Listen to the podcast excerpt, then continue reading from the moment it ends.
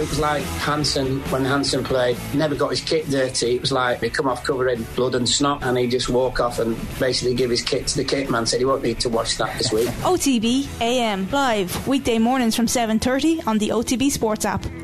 Well, well, well, what a difference a week makes. It's episode 17 of the Football Pod, and Kerry have been knocked out of the Championship. Tyrone have done it again. They're into the All Ireland final and they're playing Mayo. Paddy, I'm going to start with Andy one more time this week. How does it feel to be favourites for the All Ireland down in Mayo? I'm, not, I'm not sure it's happened in my lifetime. Uh, maybe 12, 13 we were there, thereabouts, maybe favourites, right? But I think after it was always Dublin. But I've often said, I've often said that the one I always feel that got away was 2012 against against Donegal. Not because we were any better or any worse than Donegal. It's because both teams came into it with the same like Donegal at that time was 92 to 2012. We've obviously 70 years built up now since we won one, but both teams were on the even keel. And we said actually before last week's semi final, there was very few All Ireland medals floating around. So. Mm this is, and Tyrone sniffed that, and Mayo sniffed that, and it's all to play for. Jesus, Paddy, he was way more excited five minutes ago, wasn't he? I know, yeah, he's, he's gone back into his shell there when we got live. Um, no, I just say it's incredible. Like everyone, every single person was looking at Dublin Kerry All Ireland final from day one of this season. You'd have got some odds and it being Mayo against Tyrone, but the two semi-final performances look, they had it. Both games had everything going to extra time, go down to the wire, and and Saturday was just a brilliant game. And we weren't sure what Tyrone were going to bring, what shape they were going to be in, what impact COVID was going to have. We weren't sure about Kerry having not played a game in five weeks and, strolled through the through the Munster Championship. Um, but it was a phenomenal, phenomenal performance by Tyrone and, and well worth the victory. Same as Mayo the, the week before against Dublin, two fully deserved winners. Um, and it's got a tight one to call. Are Mayo favourites? Are Mayo favourites? I think, I think it was one bookie. Donncha Boyle was tweeting earlier on that it was something crazy. They got it so wrong with the Kerry Tyrone thing that he couldn't believe the odds. I think it was 11 to 8 Mayo wrong, but it should be much closer to evens. I Andy. At the start of last week, Tyrone were 15 to 1 to win the All Ireland. Before ah. they were 12 to 1, and now they're they're in. So Who's making these calls? Who's making these calls, you know? Anyways, Andy, at what stage? So, someone is getting. Uh, getting sacked in Paddy Power, aren't they? Yeah, yeah, yeah. At what stage did you realise, right, Tyrone are here? I think it was fairly evident. I, I, I genuinely thought at half time, I thought Kerry had enough. I thought uh, between Tyrone's first goal, McKenna's first goal, and half time, I thought Tyrone looked a bit on the ropes, uh, a tiny bit. Um, came out. Obviously, we've talked about uh, kicking it into the, the, the whole canal end, the da- da- end. There's huge advantage there, and I just thought Kerry would have enough pushing through, but they could never kill it. Even at when Sean O'Shea runs through there, when Clifford goes down with the first cramp, a clinical pass there kills off Tyrone. They don't get it. Tyrone straight up the pitch getting a goal. And I think Tyrone's, and myself and Paddy will go into it now in the, the next few minutes, Tyrone's tactics were so good, lads. It literally can't be underestimated how good their how much of a chance their tactics give them. And that's what tactics and coaching and good management is about. It's about giving your team the best opportunity to be in with a chance to win and come down the stretch. And that's what Dooher and Logan did. And it's um, yeah, I just thought it was amazing. I actually rewatched the uh, the Sky uh, covers there this morning and uh, Canavan looked like a man that wanted to play. He was, he was, was ready. It was so funny because I'd watch Sean Cavanagh and Pat Spillane and the boys going at it, and Donny obviously in the studio in Sky, and they were all excited. But Canavan was ready, like, and he had this little pink shirt on him, and he was ready. yeah, yeah, yeah. But like, it was so funny. You see the passion of a, a past player, probably the greatest they ever had, and his son playing. And, he was ready. And he was like, te- he was nearly trying to tell Dooher and Logan because obviously he was doing it with the 21s a couple of years ago. Tell Morgan to stop kicking the ball long. tell him to play it short. He was nearly, Joe. I'd say he was on the phone to them in the studio at the time. Paddy, before we get into the tactics, why couldn't it click for Kerry? Did it? Did something go wrong in their heads this week? Did, did Tyrone um, get under their skins a wee bit? Because it just didn't feel right. It didn't look like the Kerry that we'd seen all year long. No, that, look, that's a credit to Tyrone. But Tyrone didn't allow Kerry to get into that rhythm. And, and I was very similar to Andy. I thought, even though look, Tyrone were a point up at half time, that third quarter, Kerry outscored Tyrone five points to two. And, and, it was just what we expected. You know, Kerry are, are gonna click into gear. We're waiting for it, we're waiting for it, waiting for it. Clifford was having an absolute sensational game, but no one else in their Kerry forward line really was. Um, and, and, and that's Andy's at the nail of the head. Eh? That's the whole point of your tactics. That's what Tyrone.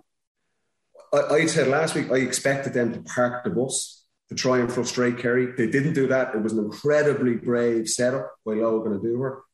But that those tactics won them the game. They did not allow Kerry to get that kick passing game going. They didn't allow Paudie Clifford to have the influence of Darren Moynihan and these guys who we rightly praised through the National League and, and in the Munster Championship. But Tyrone simply did not let them put their stamp on the game. And that was down to their tactics. It was down to the athleticism of Tyrone. We touched on it, their conditioning. 90 minutes on the clock. And uh, sorry, there was nine minutes of extra time. So you're barely playing 100 minutes. And those boys were still going flat to the mat. So their, their setup, their matchups, their tactics didn't allow Kerry to play that game. And that's that's a disappointing thing for Kerry. I feel like they were out, out taught on the sideline um, and to not expect that. And like they, they were caught, but, but like I say, Tyrone just fully fully deserved it um, in, in, the end. So, but Tommy, if I was going to ask you, what didn't click for Kerry? So, like, it, it felt like the front six didn't click. They scored twenty-two Andy. points, right? Uh, Fifteen Clifford, from two. Yeah, Clifford Clifford goes off after um, after the seventy minutes. Hmm or Paudie Clifford gets two, the boys get 15 or 16 between them. So that's 18 or 19 points or 17 or 18 points from your from your three forwards. That's not bad. Like. So what did was how did Tyrone try to take them out? And Tyrone identified, and even Sean Campbell has said it about Gooch and Declan O'Sullivan at halftime. He goes, sometimes we just accepted that Gooch was going to score three or four or five points. And he said, we, we played with it. So if they accepted, right, Ronan, your job is to mark Clifford and it's to keep him as quiet as you can possibly. I think Hampsey bet Sean O'Shea, if I'm being honest. I don't really? Uh, but like your job is to keep him as quiet as you can. Do as best you can with him. Frank Burns get in to help him as much as he can, and then away we go. Your man is an outstanding player. Clifford is just different sauce altogether, right? And so, so they let him do that. But over the course of the game, the, uh, uh, Kerry had two ways to attack all year. And their two ways to attack was get the ball to Clifford and O'Shea and Paudie Clifford and the boys, but their running game was their second most important way. They'd scored 114 from their defence and midfield coming into the game, and all their assists. Paddy identified Gavin White coming off the line, jinking against Tim, in and off to David Clifford, top corner.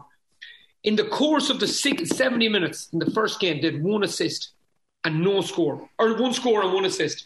Paul Murphy got an assist uh, for Paudie Clifford, and Tom O'Sullivan got the rebound when Clifford, when David Clifford went down injured. Okay, so Th- that's huge. So they went McGeary. Paddy's been talking about transition. McGeary, Sludden, um, uh, Minor. Minor. Absolutely outstanding performances. And what they did was, yes, Clifford is going to score. Yes, Sean O'Shea is going to score. But we are going to stop this running game. And how many times did we see Kerry driving through the middle?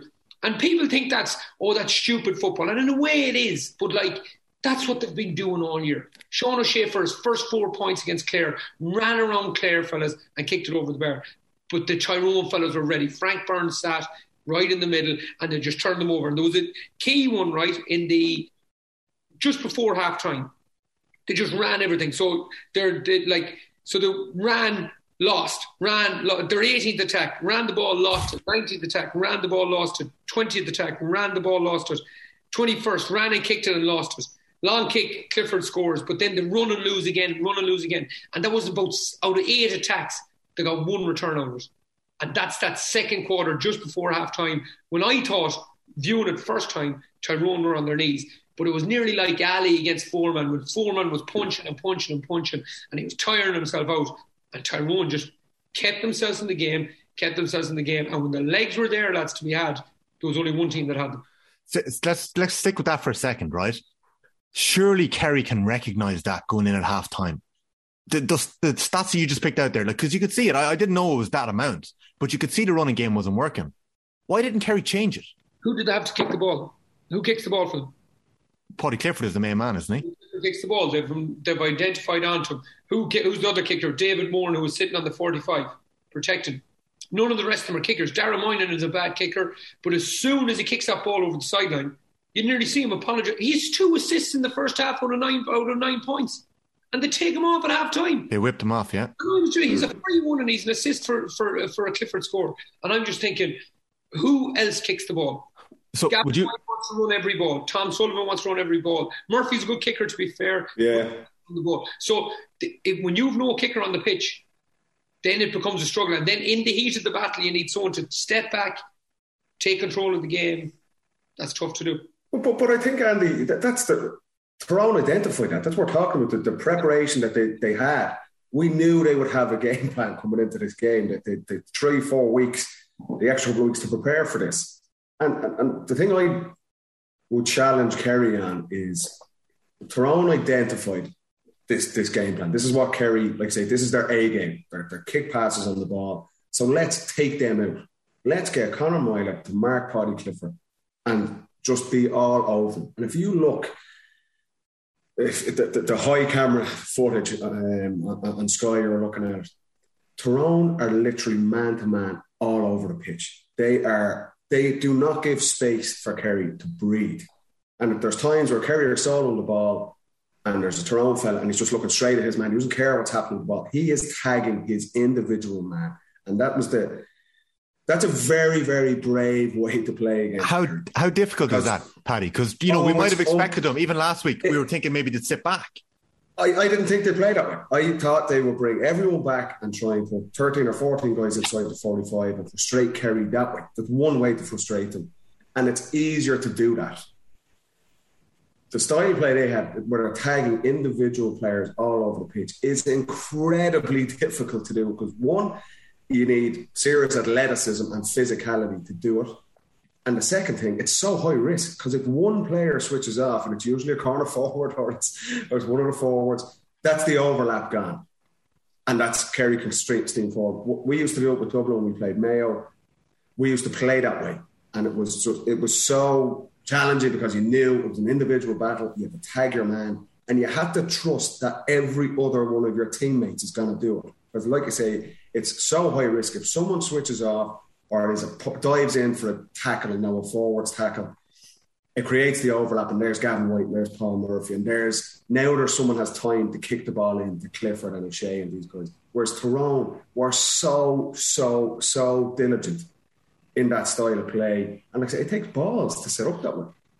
And, that was that was an unbelievably impressive. And then you got to rely on your matchups to be right, and that's that's why Tyrone identified that. They nailed their matchups. Oh, it was brilliant. It was I- like I agree. I thought Hampsey Hampsey got the better of Sean O'Shea. I feel Clifford, like Ronan McNamee's thinking actually mightn't have had the worst game. Gets up and kicks a point himself. Clifford still scores eight points. You know what I mean? That's that's the challenge there. But I, I thought Tyrone were a smarter team in how they went about it. They're more street smart. Like I said, we, we touched on. They, they played twenty minutes in the second half with 14 men. And they just slow the game completely down. There's injuries and guys are going down. It's, yeah, they, yeah. they were just seeing the bits sharper and smarter all over the pitch. And that's the credit you have to give to, uh, to, to the two boys. McStay rightfully pointed out in the Sunday game, or whoever the stats person was that got to clock it up, that it was only 12 out of 20 minutes or 13 out of 20 minutes that the Tyrone lads were off the pitch. So we might come back to that again. I want one of you to explain to me about how Hampsey got the better of Sean O'Shea, because when you look at it in paper, you know, eight points, I know a lot of them are frees, weren't bad, but I want to know how Hampsey got the better of him. For me, Conor Meyler was probably my man of the match. I know McGeary got a savage amount of possessions, but Meyler's job that he did on Paudie Clifford was just exemplary. He was the player we were talking about coming into this. Andy, when Paddy's talking there about how brave Tyrone were, and I, I have a feeling you were talking about Tyrone possibly setting up like this last week. Were you surprised that they conceded the kick out so so easily? Or was that part of the tactic to allow Kerry to get the ball, short in their own 21, and to make them run at them from deep? Well, I don't think ever like you can say it was absolute tactic that Kerry would run themselves out. I, I don't think that's it. But they identified that Kerry don't kick the ball that often. And every kick that Kerry do is a 20, 30 yard kick. So do you know them crossfield ones that Morgan were hitting? Them Yeah. ball. Like Kerry didn't have one of them. You have the best forward in the country at this minute. And you don't give him in one 50-50 or one where he can fight for it. I, I thought it was quite strange, but I was not one, one bit surprised that uh, uh, to, to give up the kick out because, for the exact reason Paddy just said there, if Gavin White does beat McGeary at any one stage, you do need a tiny bit of cover on, on the weak side. So there was a, there was a lot, and Michael O'Neill was kind of. Yeah. All yeah. the time he's trying to fill in, not getting on a lot of ball, but you can see now why he's in that team because wow, the work him and McKenna did was just yeah. unbelievable. But we played Kerry in Killarney in 2019. We got a school we got an absolute schooling. And I remember James Horan were sitting in the in the in the in the hotel before the game, night before the game, and he just said, lads, they've identified our full forward line. I wasn't playing, I was on the bench. They've and they're just going to run us up the field. So it was Foley, Tadhg Morley, Tom Sullivan. I come on after 55 minutes, game's finished. I come on after 55 minutes. Tom Sullivan is cramping at 55 minutes. He has ran that much that he, he's cramping. So they have basically identified a way of playing that we are going to run teams off the pitch. And Tyrone go, lads, they're going to try to run us off the pitch. So let them try to. So Gavin White is going, Breen is going, and all of a sudden you can see Hampsey at times leaving Sean O'Shea and just sitting into that middle channel so that they don't get a goal. Just literally leaving one of the best fo- footballers in the country and sitting into the central channel to cut off that break and bang, bang, bang. And Paddy Andrews has said it since day one, and it stuck with me since day one on this podcast. They are transition footballers.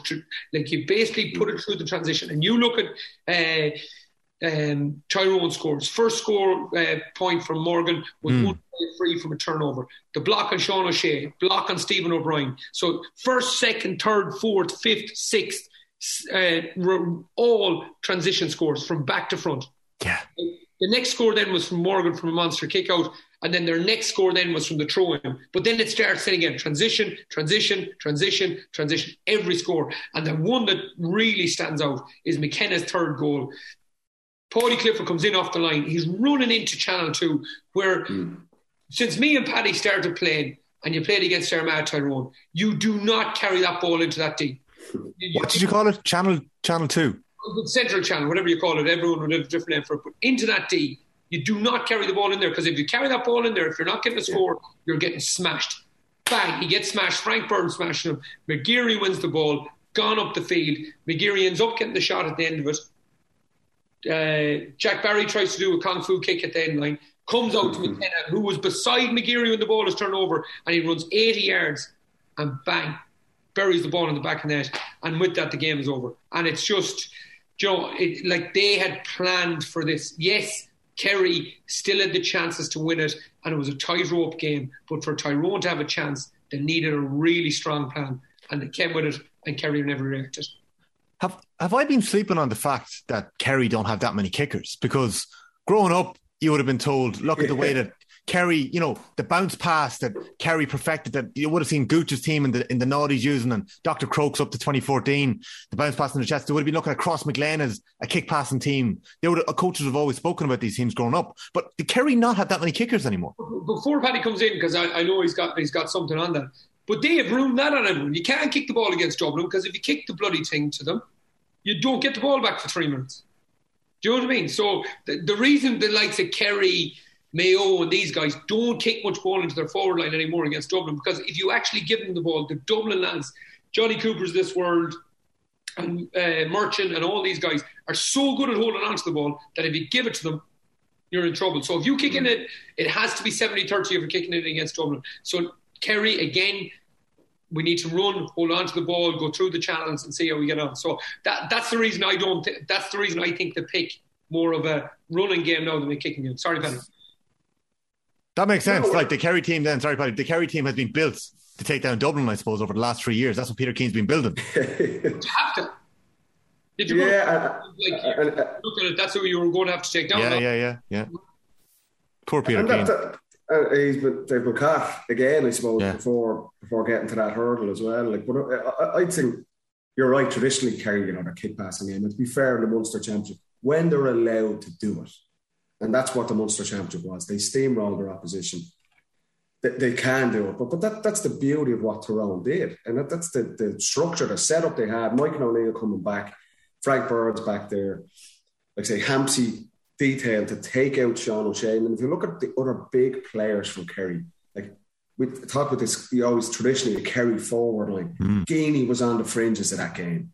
Stephen O'Brien, he, he wins three scoreable frees, but but again he's on the fringes. Obviously, he gets the error with the goal, which was a big moment if they get that goal and he's standing in the square. Yeah. But Kerry's big play, David Moore as well. They were on the fringes of the game. Bar I look, I thought Thomas Sullivan had a brilliant game. oh, he was superb. He was absolutely, particularly in the first half.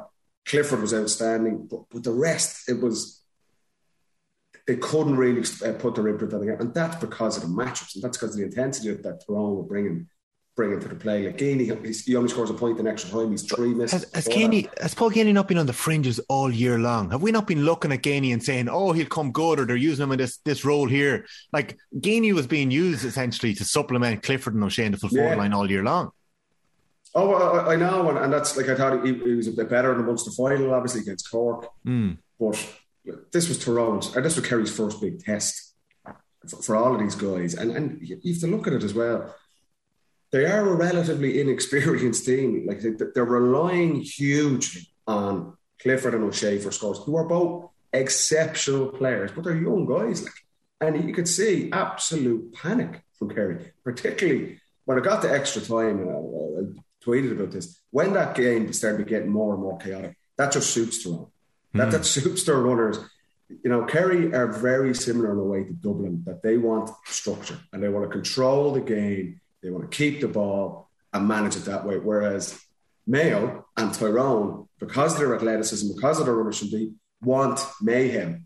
They want spaces to run so, into. It's, you, chaos you meeting chaos in the All Ireland final. Yeah, and that's, it, it's it'll be runners from everywhere. The, the teams are going to cover. I'd say each player is going to do about fifteen k each. But but you can see in extra time, Kerry were just totally panicked. They had no focal point without Clifford, and you're looking there going, how are they so reliant still on, on, on one player? They have Tommy Walsh, Adrian Spillane, Killian Spillane, the guys coming in off the bench that we've been praising for making impact in the previous game. They just didn't get that kick. And, and everything there was just, you could see there, that's the challenge. There wasn't really a focus, there wasn't a game plan there. And as Tyrone turned them over in extra time, it was. It, just mayhem. Let Tyrone go 1 2 to no score up and you're thinking they're going to steamroll them, and just mm. that momentum, very similar to the first half of extra time the week before with Mayo, where they just got a turn on them. The space is opened up, and that suits Tyrone. That doesn't suit Kerry, and, and that's I suppose the genius of their game plan, but also like I say, their contrast Kerry's key players being on the fringes of the game. Where you look at Tyrone, Matty Donnelly, Peter Harte, McGeary, Meyler, massive, massive, massive influence on the game. Um, I know uh, Conor McKenna was actually quite was quiet, but he comes up with he had his, he had his moments. He goals, had his moments for two goals. You know. Yeah, you're listening to episode 17 of the Football Pod of Paddy and Andy. To all of our loyal listeners who've been with us through every hour of the championship so far, thank you very much for tuning in. And for all our new subscribers and listeners, fair play. Welcome along to the party. Um, if you're listening on a Tuesday, you've got us on the OTB Sports app. On a Wednesday, we're available everywhere else. And on a Thursday, you can watch us on YouTube. Andy, can I can I ask you about whether this game was won on the line beforehand? Did Peter Keane's decision to potentially leave Diarmuid O'Connor on the bench, start Jack Barry, who hadn't had a huge amount of minutes so far this year, bring in Darren Moynihan, to me, it looked like the Moynihan move at the start was a positive one. I didn't overly think about the Barry Diarmuid O'Connor one, but did you feel like Kerry possibly started the wrong team without thinking enough of Tyrone? I think, uh, firstly, just on Thomas Sullivan, I think he probably gave one of the best performances I've seen in a first half football mm. in a long time. Like he's nearly kept a, a guy that's a shoe in for an All Star. He, he basically kept him to three possessions, turned him over in two. He bullied him. Yeah, I was outstanding. But now the boy stuck with McCurry and he he got a black card and still kicked two massive points. So it shows yeah. the faith they have in him. And as a forward, when you have that faith from the from the gaffer, it just it makes you. But, but, isn't that a big thing, Andy, in, in terms of, of what McCurry's done? That's the confidence that he feels he has from the coaches. Because look, there's no two ways about it. That first half, I don't think he touches the ball in the first quarter no. at all two kick passes go in in the second quarter and he loses them.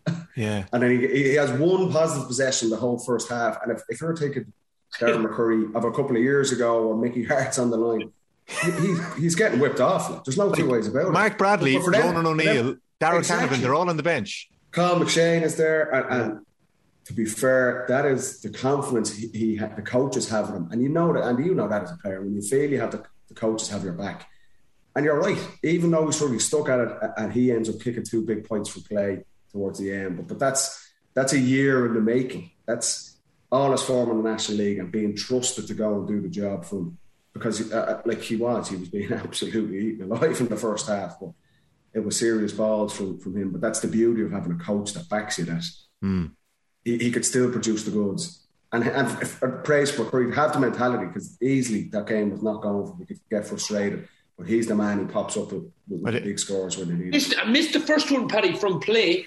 Missed the first one, kicks it wide, and then has the identical shot straight after it from play for his first point from play and nails it. Like it, it was, it was great mentality from him. But to answer your question, Tommy, wasn't one on the line. I, I just said a, a bad chill up my spine there. I go into coaching or management next year, and Paddy Andrews is here, absolutely nailing nailing me Slaving it. killing me on the football pod.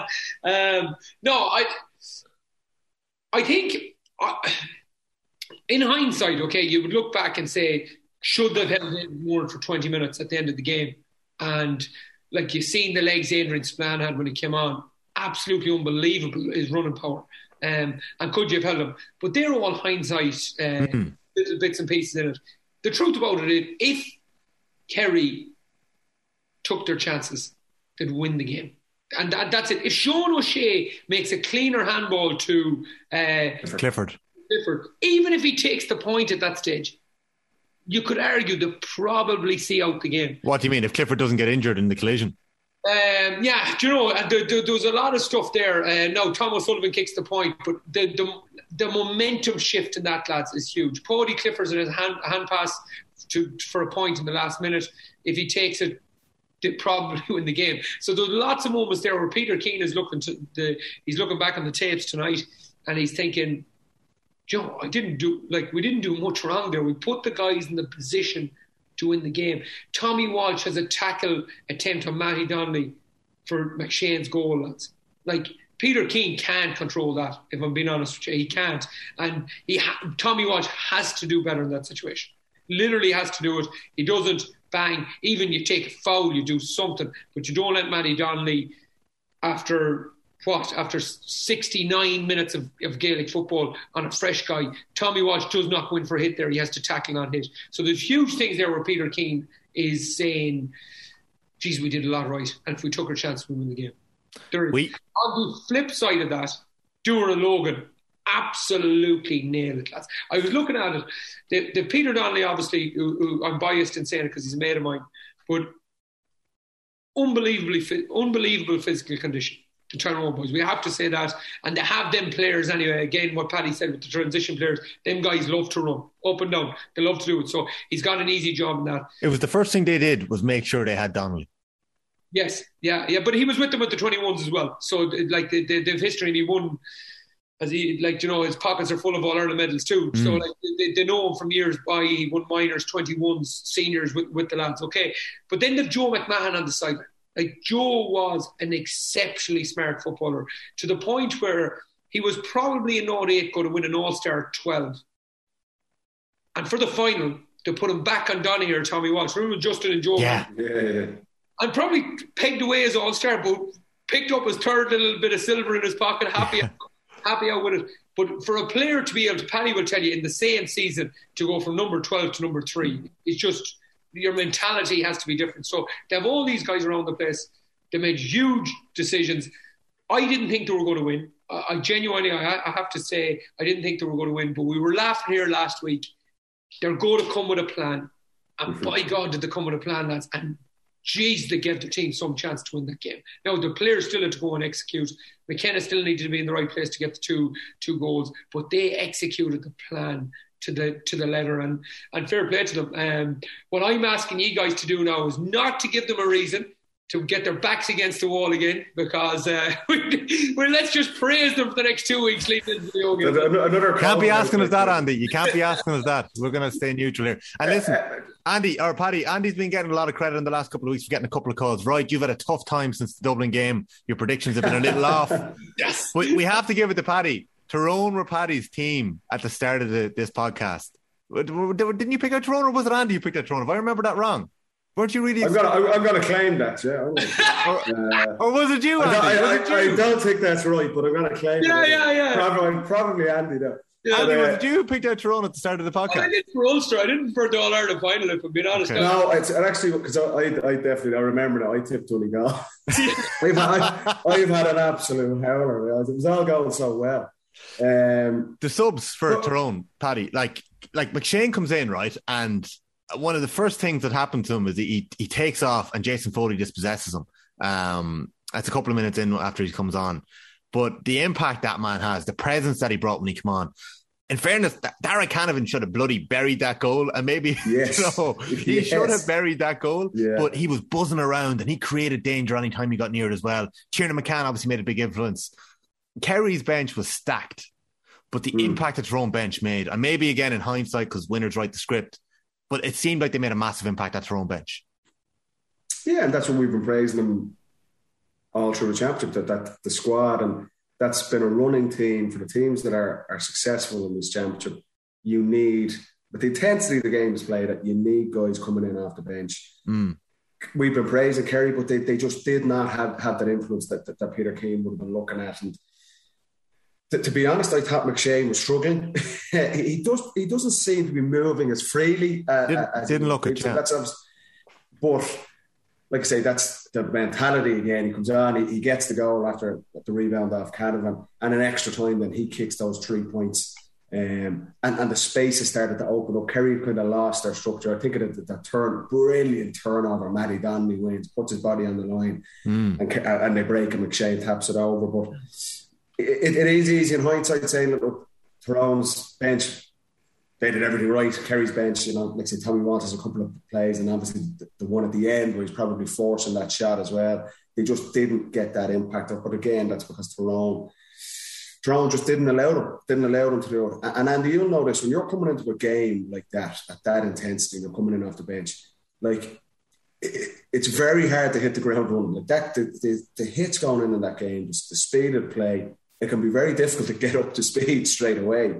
And that's why I just think Kerry struggled with that across the board um, in, that regard. So it's going to be interesting for the final as well when you're looking at the impact the Mayo bench had the last day, the impact yeah. the Tyrone bench had. It's going to play a massive, massive role in the final again because, like I say, these are two teams that will sprint flat out yeah. for 70, 75, 80 minutes as well. Um, but but that was ultimately, I, I think that was a, key factor for them that Tyrone's guys, particularly like say McShane, once he settled into Canavan causing issues, and, yeah. and Kerry just didn't have the answers. Didn't have the answers themselves. Sorry, Andy, I forgot where I was going with the management question when I led Paddy down that that route with the subs. It was Fergal Logan who, who, I'm fascinated to figure out how Logan and Dooher are working together. And I know Donnelly has a big impact as well in terms of the SC and the and the Gaelic football coaching. But Logan afterwards sort of credited Dooher for the in-game decisions that Brian essentially makes the calls on the line during the match. So whether that's Logan who's kind of overseen it afterwards, I'm not fully sure of the makeup there, but it seems to really work. Have you any insight, Andy, into how a joint management role can work? Because we've seen it in soccer, say, uh, you know, flop at certain levels. Yeah, I can. Can it work? No, myself and Mike Solon are doing it for the club now at the minute, but it's like I'm playing. Um, so Johnny Giles.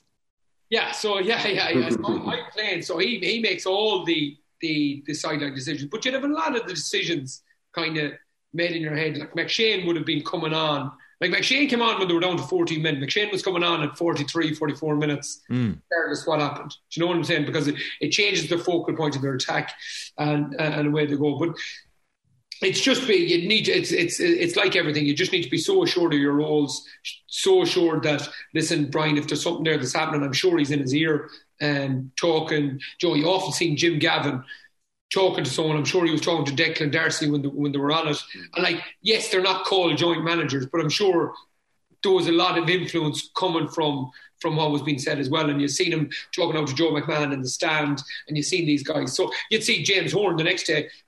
Kieran McDonald will be behind him, going down to the, you know, giving him information, and they, you know, so it's yes, it's called a joint management. But if you're absolutely clear on your roles, um, I, I, think it is. But again, that's this all comes down to it will be successful if Tyrone wins All Ireland.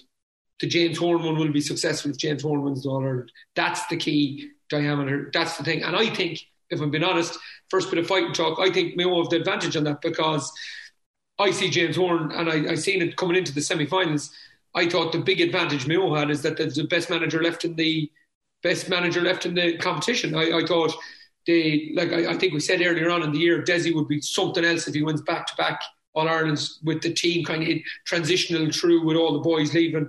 Um, Peter Keane had huge pressure on him, and Brian Dooher and Logan are in their first year. I think Horan's experience gives Mayo a huge advantage in two weeks' time. Huge advantage. It's fourth All Ireland. It's his seventh year in charge. He, he's them boys now for for a certain length of time. We played there last year. I think he's got a huge advantage moving in. It's hardly just experience. That's hardly the reason why you're just saying that, Andy. Though it's it's not just experience because we because and Logan, as we all as Paddy said earlier in the podcast, getting that win against Donegal, that big that first big win makes everyone buy in and believe. But you must be you must be back in Horan this fight talk for more than just the experience. What else is he bringing that's a little different on the sideline? Ah, yeah, Horan is is a really pragmatic fella. Like, it, like he changes there against Galway at half time. Like, I would honestly say, I think he got his matchups absolutely totally wrong against Galway in the first half. Boom, he changes them second half. The game changes with it. Uh, against Dublin, um, we were like too stuck on, on the D, making sure Dublin didn't score goals. We no outlet at all. As soon as they changed that, his, substitutions were good. The Aidan substitution, which I wouldn't have agreed with at the time, but obviously worked really well for him. Um, so I, I, just think you you get that through experience. I remember looking at Malachy O'Rourke years ago, and he was with Monaghan, a guy that I always kind of moving into that kind of line. Like he was used to be with the schools teams, so like he's making in-game decisions every week. Like I know it's only a schools game, but you the substitution, the, the role of a sub, with the movement of a player, the changing of a centre back, that's all practice and you know, study and knowing what you like within the players and knowing your system. And I think Horan has a huge advantage when it comes to that. Yes, Dooher and Logan and these guys and Desi and Peter, they're, they're no uh, like they're, they're, they're, like they're they're really mm. intelligent football men, and obviously what Brian Dooher has done in the game stands to him massively.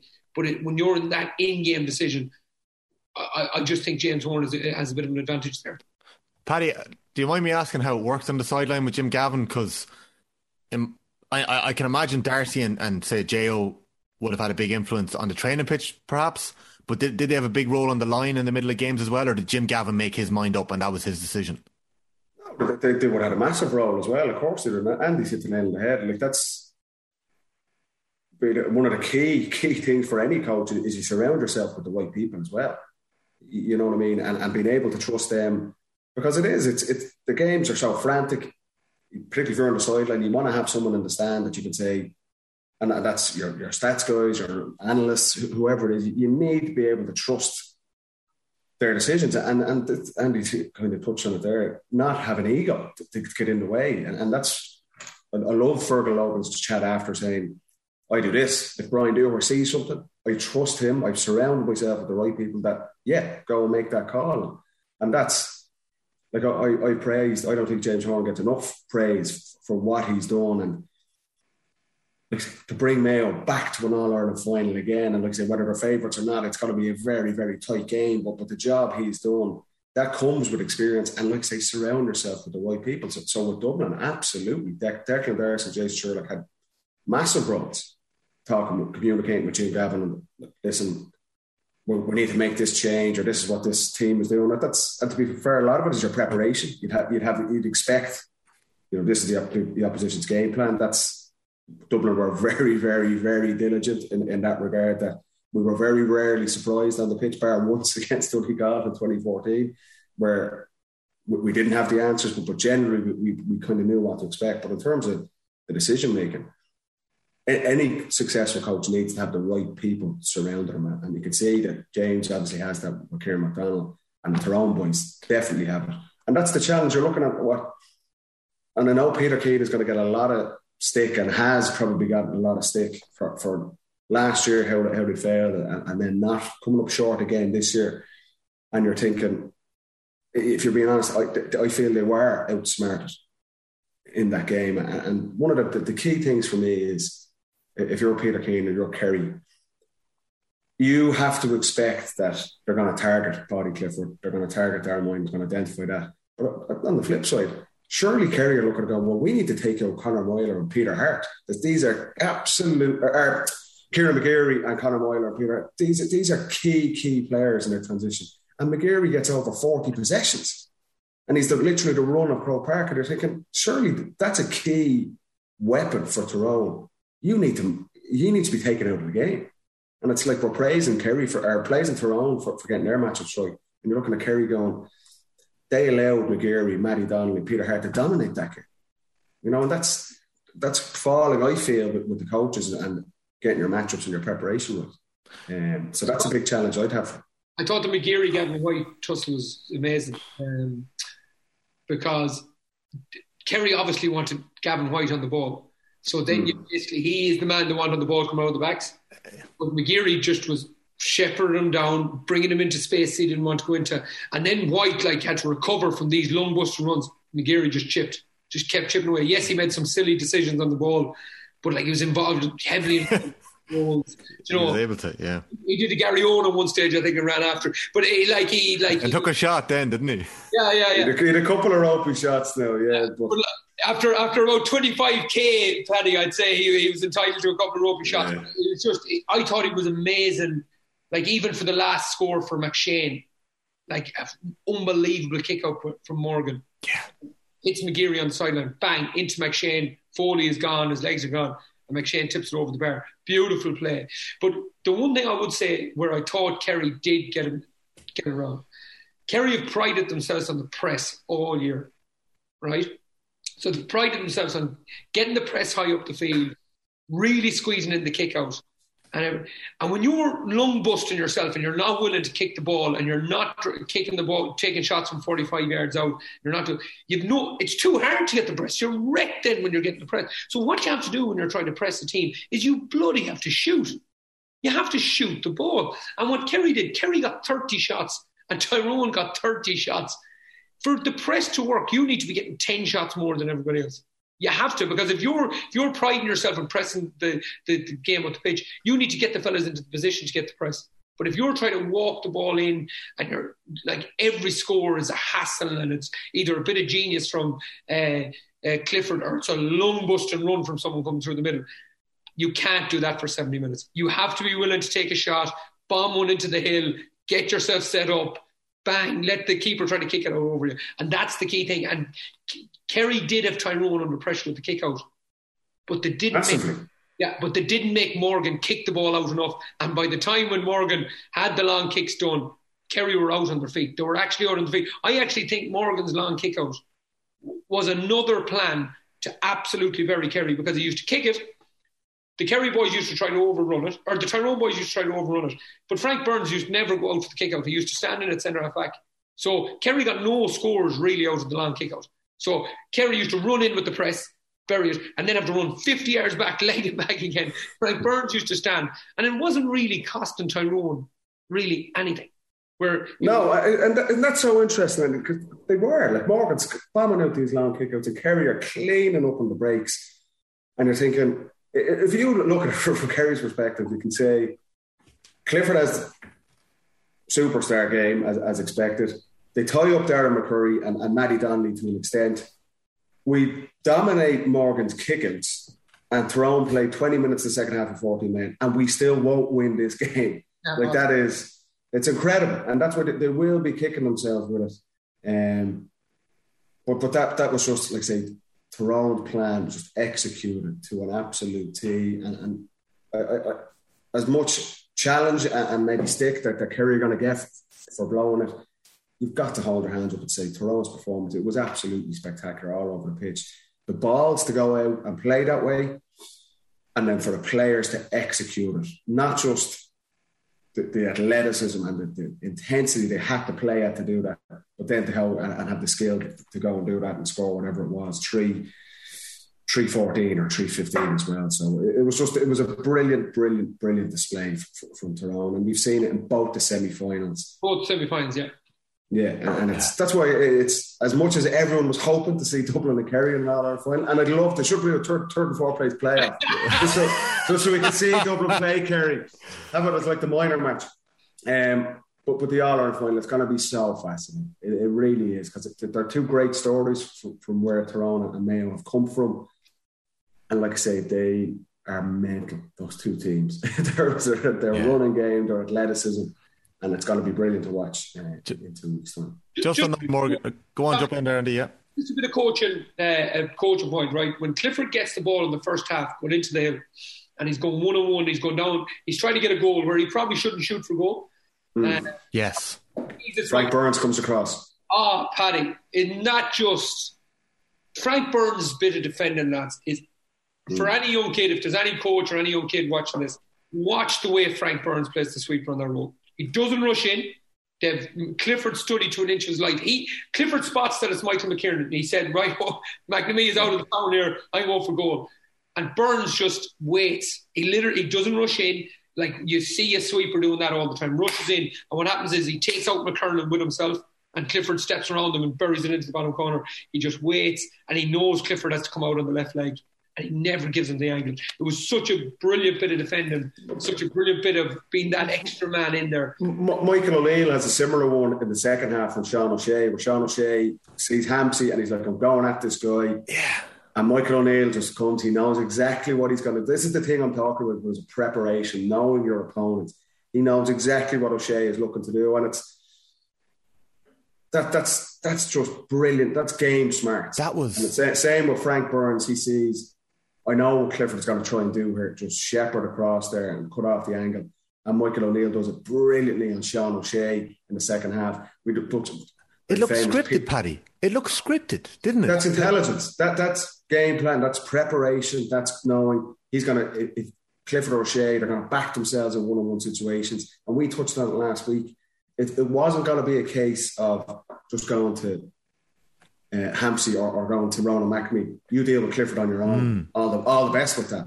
They understood it was a collective effort that was going to get them over the line there. Peter Harte has an amazing block. It reminded me of Conor Gormley's block on Stephen McDonnell back in the 2003 All Ireland final, where, where, Peter Harte comes across onto Killian Spillane as well. That wasn't really on as well, though. I know we're talking about Kerry Kine trying to force it. Like that should have been flicked over the bar, right? This is what happens, Tommy, when, when you're coming on and the game's not going for you you're trying to make an impact, you start trying to force things. And Killian Spillane knows not really getting into the game here. It's not as free flowing as it was previously. You start tr- your decision making starts to go out the window a bit, and you try and force things through. And and that was another example. I agree. I, I think you should just pop that over the bar. He's one of those instinctive boys, Paddy. You were talking about last week in terms of the guys that go for goal. Remember the mm. one against guys? In the got one against us in the 19 final. Same thing. Like, yeah, he was out on the sideline. Remember, he cut in and. Yeah yeah, so it was interesting. Yeah, there was a bit of ruthlessness like that in 2019, and maybe he was thinking, "I've done it here before, I'm going to do it again." Maybe that was in the back of his head.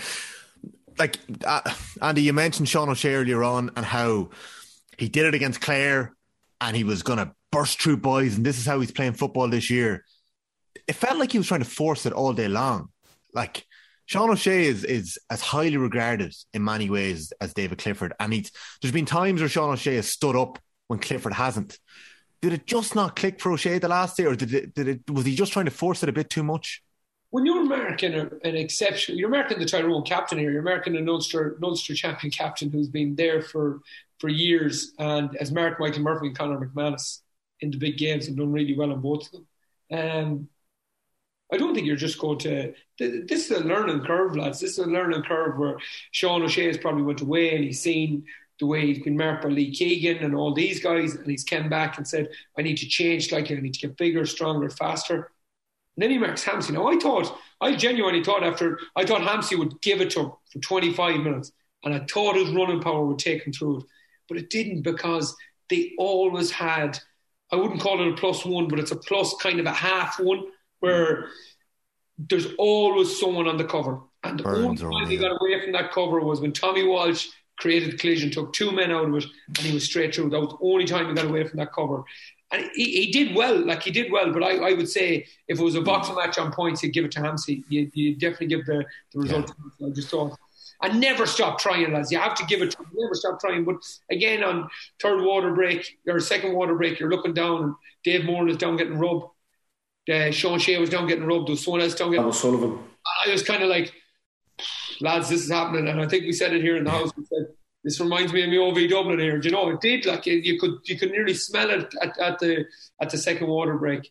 Probably still thought uh, Kerry should have enough to go win it, but Tyrone just kept clipping, and it was amazing to see. And Paddy's mentioned it, but I wouldn't I wouldn't leave any very little fault on Sean O'Shea. Very little. No, no. Like he's just you go out there, you mark the top guys Joe, you need the guys around you to, to give you a bit of help. I thought he probably played it wrong and he should have came around. You know who I was thinking about, class? I was thinking about James Donoghue. That's who I was thinking about. There's 65 minutes gone there, and I'm thinking Tyrone or Kerry needs someone here to stop bloody running and go around the corner and kick the point. You, you read my mind because I had a question for you, Andy. Yeah, go on. Tommy Walsh taking on that shot in the last minute, right? We talked about Monaghan so many times this year and how they found their clutch players in the last minute when they needed it. And Tommy Walsh, like, like he probably should have. People are saying drop the shoulder and try and win the free. It's tough. You, you, the, the buzzer's on there. Where were Kerry's clutch players? Okay, Clifford's on the bench. He's injured. Maybe Sean O'Shea's been tied up. And the man that I had in my head as well was was young James O'Donoghue, James O'Donoghue, who obviously had that incredible year in 2014, and it just hasn't really worked for him since.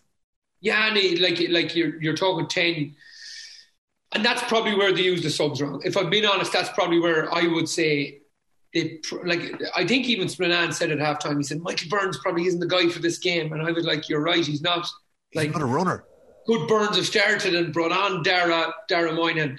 But the big one for me, lads, is David Moore. He's such a good footballer. Like he's such a good player and you're thinking about 20 minutes there when the game is played at his pace. Like he could wreak havoc in a team. Like I know, geez, we're, we're all, myself and Paddy would say, we never want to be the 20 minute man. But at times, you're looking at Tyrone there and you're thinking, this guy is here.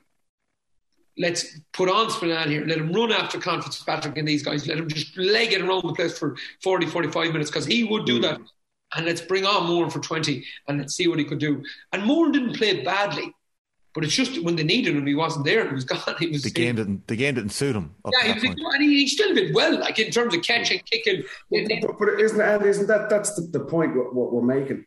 All Kerry's best players, bar Clifford, were all, like I say, they were all on the fringes of the game. It, it, wasn't that, like I say, it wasn't a disaster. Like Sean Shea, it wasn't like he played. He was fine. David Warren was fine but they didn't have they didn't dominate the game. Yeah, they didn't dominate, and Tyrone would allow them to do that. And Tommy, Tommy Walsh comes on there, and I know exactly in his head he knows he's probably he's been sloppy with his defending for, for, for McShane's first goal. He's struggling as well to get into the game, and then like he forces that shot at the end. Like that's that's a two out of ten shot when they need it. And that's that's the thing. He feels he needs to try and force something and pull something out of the bag, but just wasn't the right option at, at that time. Um, it was never going to score, and the race was run. Like, but that's that's the challenge for subs coming in off the bench. Yeah. If it doesn't go well at the start, then do they start forcing things like Adrian Spillane or, or like Killian Spillane and Tommy Watts did at mm. the end there as well. Sorry, I cut you off there when you were talking about James O'Donoghue. It was just that it was in my head as well. Oh, you were yeah. just you were just making the point that he, he was just somebody they were missing, I suppose. It's just that little the, the, the, the little guy to come around the corner. The you know, um, it's composure, Andy. That, that's it's just composure, getting the right man on the ball, and that's you could see it as the game became more and more frantic. That was not going to suit Kerry. Yeah. Now, now, to be fair, they still put a fist up on extra time, and the Tyrone go one two to no score up in extra time, and thinking they're going to steamroll them here, and Kerry get back into it. Diarmuid O'Connor gets a point, uh, and, and Sean Shea kicks a couple of frees, but like O'Donoghue there, there's that little bit of class, that little bit of composure when everyone else is going yeah. frantic around you, that he's going to get the ball 35 yards out in the loop, come off Tommy Walsh's shoulder, and he's going to kick the score. Yeah. And they, they just, they missed that. And it's so rare. For, you're talking about Kerry and praising them so yeah. much this season that they were shooting the lights out in this free flowing attacking game. And it just like they, they were not prepared. They, Tyrone's, like, I hate it like a cliche, that the intensity Tyrone brought, they didn't allow Kerry to play that style. Frank Burns set the tone, and I think it, it's it's fair to say that one of the players who who had been said that had been affected badly by COVID was Frank Burns, and he set the tone by fecking Jack Barry over the line at the start of the game. And it happened twice on that sideline by Peter Keane. Peter Keane went nuts twice on the sideline. The linesman mm. hadn't given them a line ball at one stage, and like, yeah, it was just it was just incredible. Uh, Paddy, quick one for you. When Niall Morgan put that free over the bar just before half time, everyone was raving saying it was the longest they'd ever seen. I was sure I'd seen Brian Sheehan score a free from some ridiculous length before as well. Have you ever seen a, a kick from that distance? And not that far. I, I know Sheehan used to kick them. You could have yeah. chipped them over from 50, 55 yards. Morgan, is nearly in the halfway line. Yeah. Um, but I was thinking, what is he going for this? Like this, yeah. only the fact that it was injury time was going to be the last kick of the first half. I think right, it's kind of a kick to nothing. But I was like, yeah. what, a, what a score. And that puts them, they go in a point up at that stage. Uh, it was just a, a massive score. But the last, the 45 at the end, the next, I mean, he misses that one. You're thinking, yeah. geez, if you kick it over from the halfway line, uh, and missed the easier one, the 45, but it was. It was mm. a phenomenal kick. I, would never seen someone from, no. like a puck out. you know, yeah. it's like, it's the first kick, I, someone. I think it's the first one I've seen in Croker. Uh, yeah. There's a, an unbelievable McDonald kick in the in the North 4 final. We were getting well trimmed at the time. And he kicks it out of his hands, and I thought it was, but that outside kick, the left, outside the left, wasn't it? Yeah, yeah I remember him. I can picture it. I don't know how he kicked it, but like Morgan, Morgan kicks this, and it's just uh, it was just an incredible. I could, like I thought it was the da- daftest thing, and I thought, do you know what I thought was silly? Do you know the free O'Shea, Sean O'Shea takes at fifty, like he's fifty-five out at the end of the game. Your legs tired, that's that's a tough kick. I remember saying mm. this is not the right option. Do you know, move that on quick. Do you know, try to get like I just thought, and I think I think Tyrone will get a score out of that. So it was, um, yeah, it was a, it, it, there was a few, but like Morgan's kick was incredible. We're nearly an hour into episode 17 of the Football Pod with Paddy and Andy. We're going to get to a couple of Instagram questions in a minute. There was about 80 sent in to at Football Pod underscore GA. Some we can read out, some we cannot. Um, there's two players I want to chat about briefly before we move on from Tyrone. Andy, I'm going to start with you. Can you talk to me about what Conor Meyler did to Paudie Clifford? Um, and and not just to Clifford, like his, his, whole game, the amount of discipline it took. He was so good on the ball, and I think Meyler is one of these players that kind of goes under the radar a wee bit because of the role that he plays for the team. But he did an unbelievable job and one of the most talked about players in the country so far this year.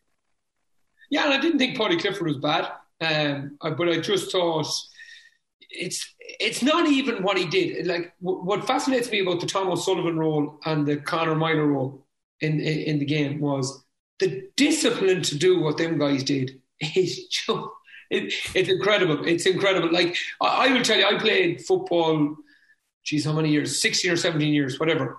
And I would never have the discipline to do that, to do that level of role in terms of man marking, in terms of uh, just being so selfless in terms of what he gave the team. And I just, it, it, do you know what epitomized it for me? I know this is silly, but do you know when Clifford punches it wide for the last play?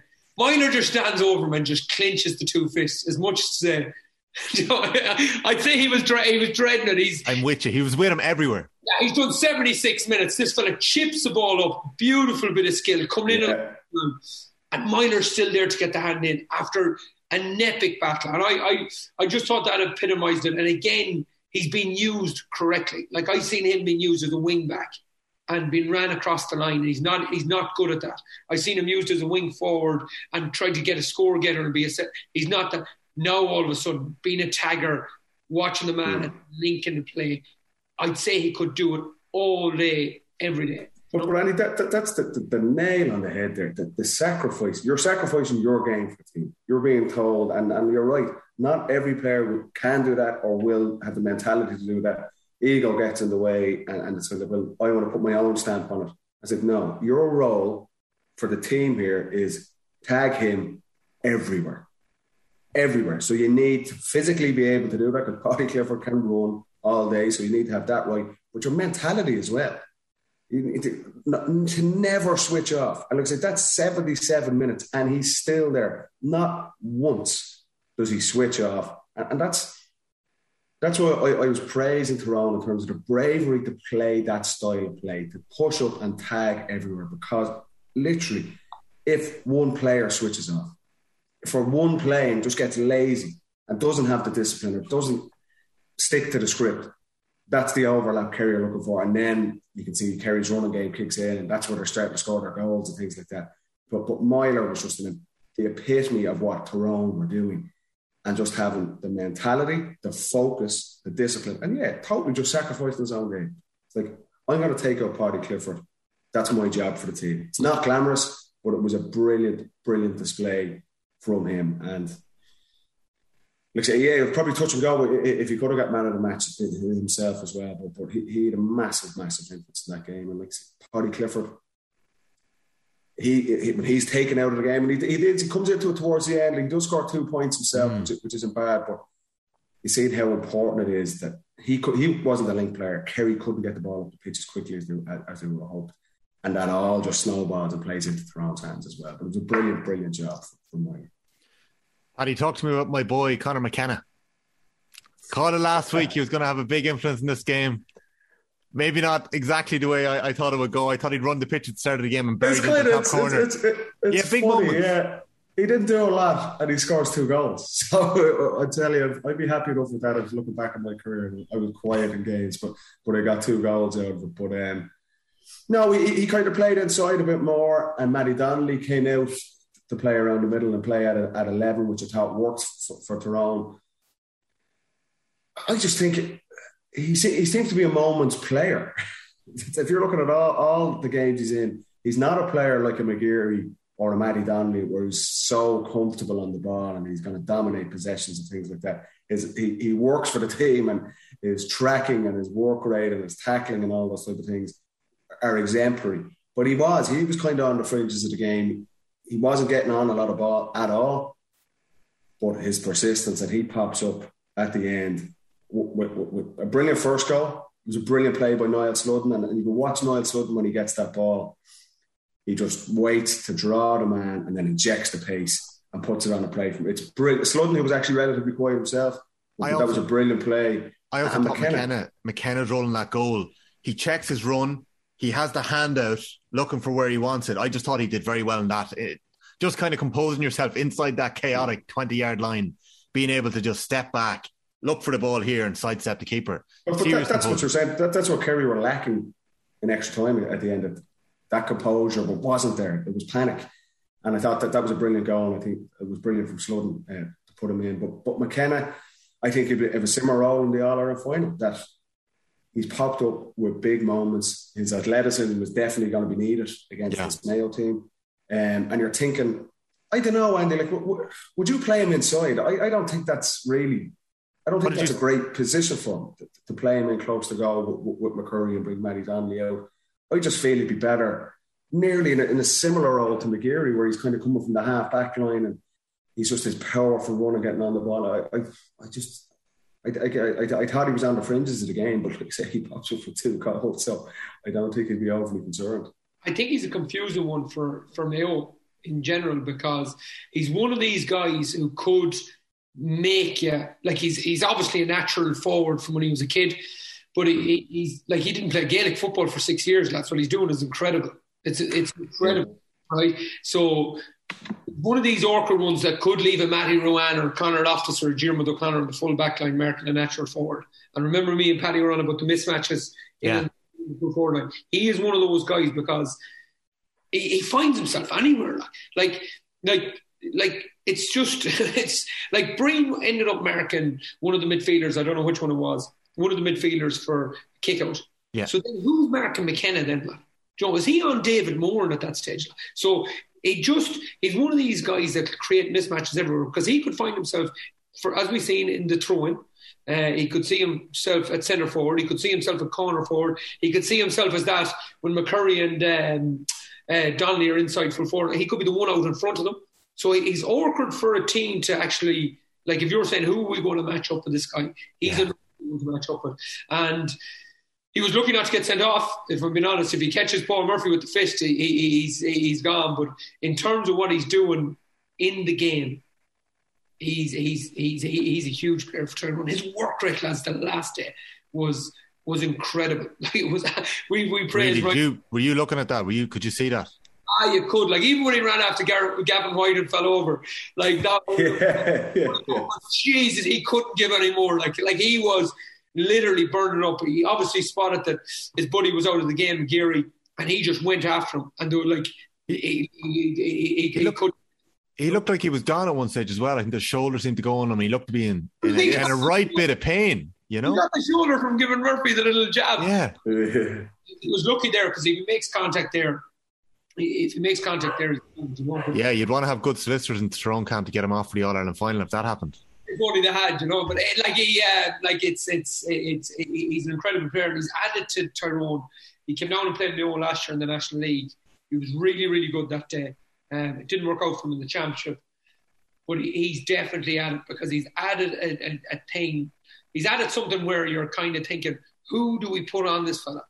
Like you have to mark Donnelly, you have to mark uh, um, you have to mark Joe, you have to mark Petey Harte, you have to mark all these fellas. And then you have this fella who's you don't really know where he's going to play. Yeah. Like where does he play? Like nobody, like I don't know where he plays, but he Yeah. finds himself in this transition again. What Paddy mentioned, legging it up, and then all of a sudden he's at full forward, and he's marking maybe a midfielder, like where Jack Barry found himself with Tiernan McCann. It was Jack Barry against Tiernan McCann and and McKenna. Joe, Jack Barry Yeah. does mistake what he does, but like he's, he had to leg it eighty yards again for to mark these two guys. You know. Yeah. Before we move on from a, a Tyrone, I think I, I think we have to touch on the narrative that Tyrone wanted this more. Jeez, I hate that narrative, lads. Like Kerry, absolutely, they might have got it wrong in terms of the way they wanted to play, the way they conserved their energy, and the way they minded Clifford a bit more to keep him on the pitch.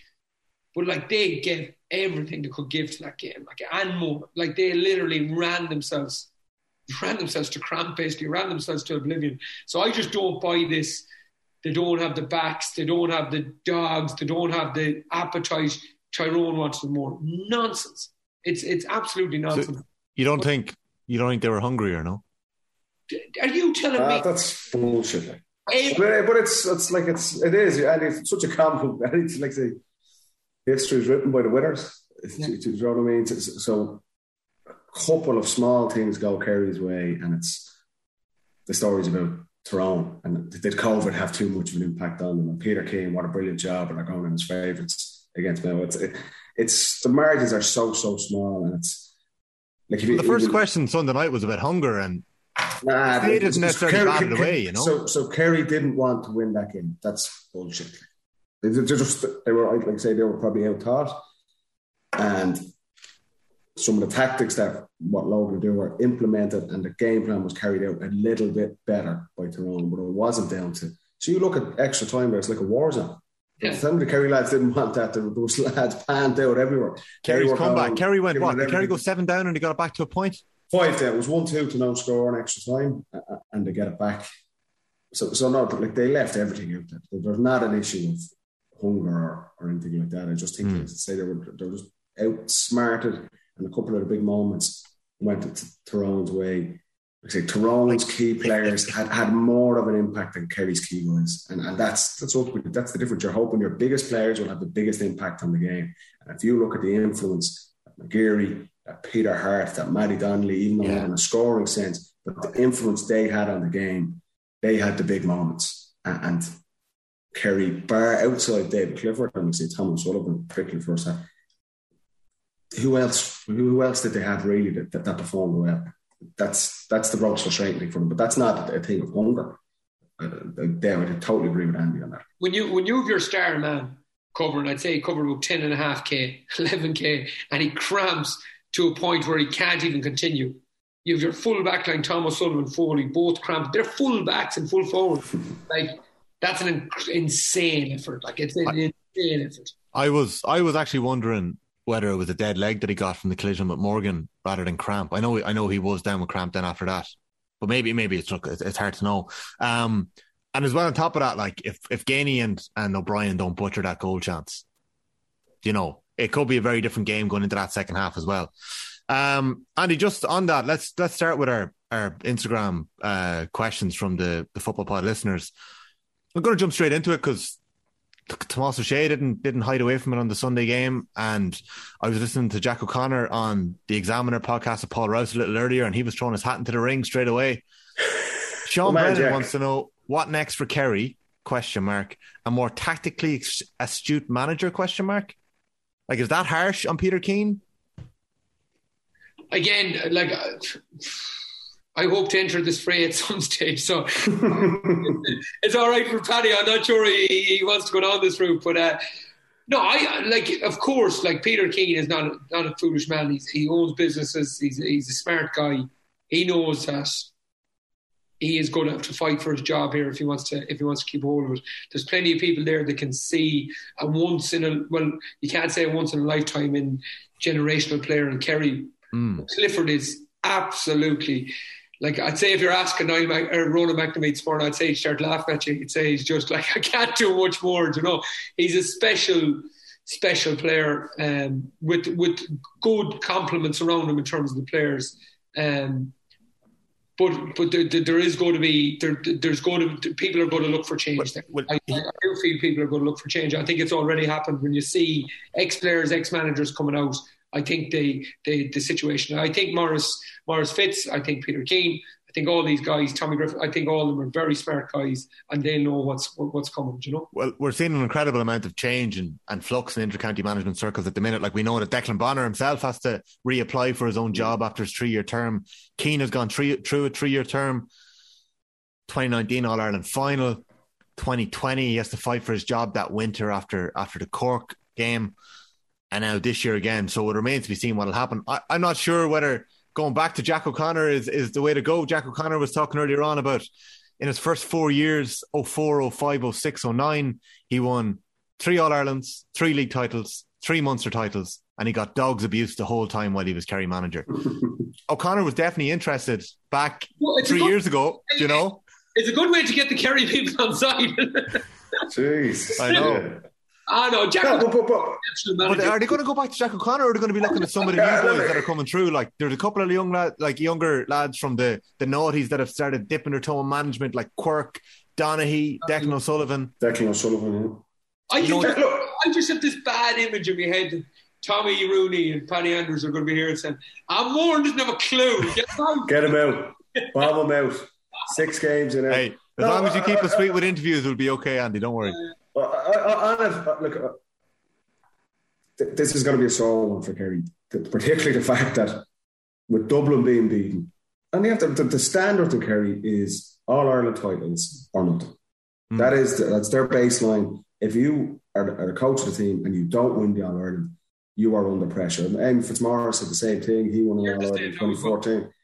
And, and Dublin, we're, we're saying if Dublin don't win the All Ireland, there's questions there, and that's I feel yeah, I see Tomas's comments on, on the Sunday game. He's putting no punches on it. But Peter Keane has been there for three years and hasn't delivered in All Ireland. So, and like, like particularly with Dublin being beaten last week, Kerry are.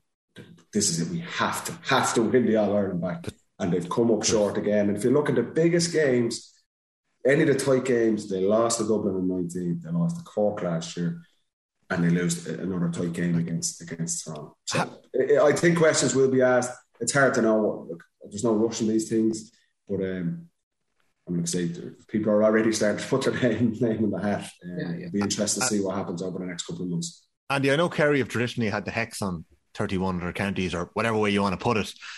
You obviously had the epic semi final replay against them in 14. You bet them in 17. Kerry have lost a lot of big games over the last seven or eight years. Have they lost their aura of invincibility a wee bit? Whether that ever really existed, like this is one of the longest droughts seven years that they've gone through. I think there was 11 years in the 86 to, to 97. 97, yeah. Seven years is a long time in Kerry football to go that in All Ireland. Did you feel that in 17 that was there any psychological thing there going into that game at all? Did you feel that at all? Your Mayo team? Uh, that was a huge win for, for us, Mayo in general, because again, I was playing since 2003. We'd never bet Kerry in, in a championship match at Croke Park the, at that time. So was, that was a huge game. Like we kind of half butchered the first game. We probably should have won it and then to win it the second day was was was um, was was massive. I remember Neil Fitzpatrick doing unbelievable work for us. The psychologist do, just doing um, Joe just Really? mentally preparing us for for Kerry and Dublin at that time too, which was which was brilliant for us at the time. But did I'll tell you right, okay, and this is again I rate Tom O'Sullivan unbelievably highly. Foley's a right good player. Tadhg Morley, how he doesn't start, I don't know. I think he's a really good player. And these guys, Murphy, class player, Gavin White, class player. But they, they do lack that Kerry team and outrageously good backs, lads. lads outrageously good backs. Like you have, you had, uh, Tom Sullivan, the old Tom Sullivan, mm. like, the real Ronaldo. The real, the real, the real Ronaldo, yeah. But like the real Tom Sullivan. I swear to God, I used to love having Morris playing in the league games down in Kerry because Tom Sullivan used to mark Mort and you used to have to mark him. You know, you'd mark O'Shea who trouble you going the other way. Mike, Wait, what did Tom? What did the real Tom Sullivan do that he was so good? Massive, and he was quick as hell. You know, he was fast. Just a brilliant defender. Brilliant, brilliant defender. And he, he, you're right, and he kind of went under the radar. Mark O'Shea got a lot of the, the praise, and then Tomas was obviously wing back. But um, it was a bit like Sean. It was a bit like Sean Marty Lockhart, actually. To be mm. honest, if I'm being tough as nails. Like me as a young fella, like Paulie O'Shea throw you out over the thing like a loaf of bread. Like he have to peg you out of the way. Like Mike McCarthy, outstanding player. Seamus Moynihan, outstanding player. Aidan O'Mahony, outstanding player. Do you know they're really, really strong backs. Like and they probably lack that a, a, a slight bit um, at the minute, um, where the likes of McShane can come on there in the last 20 and really cause trouble. Um, mm.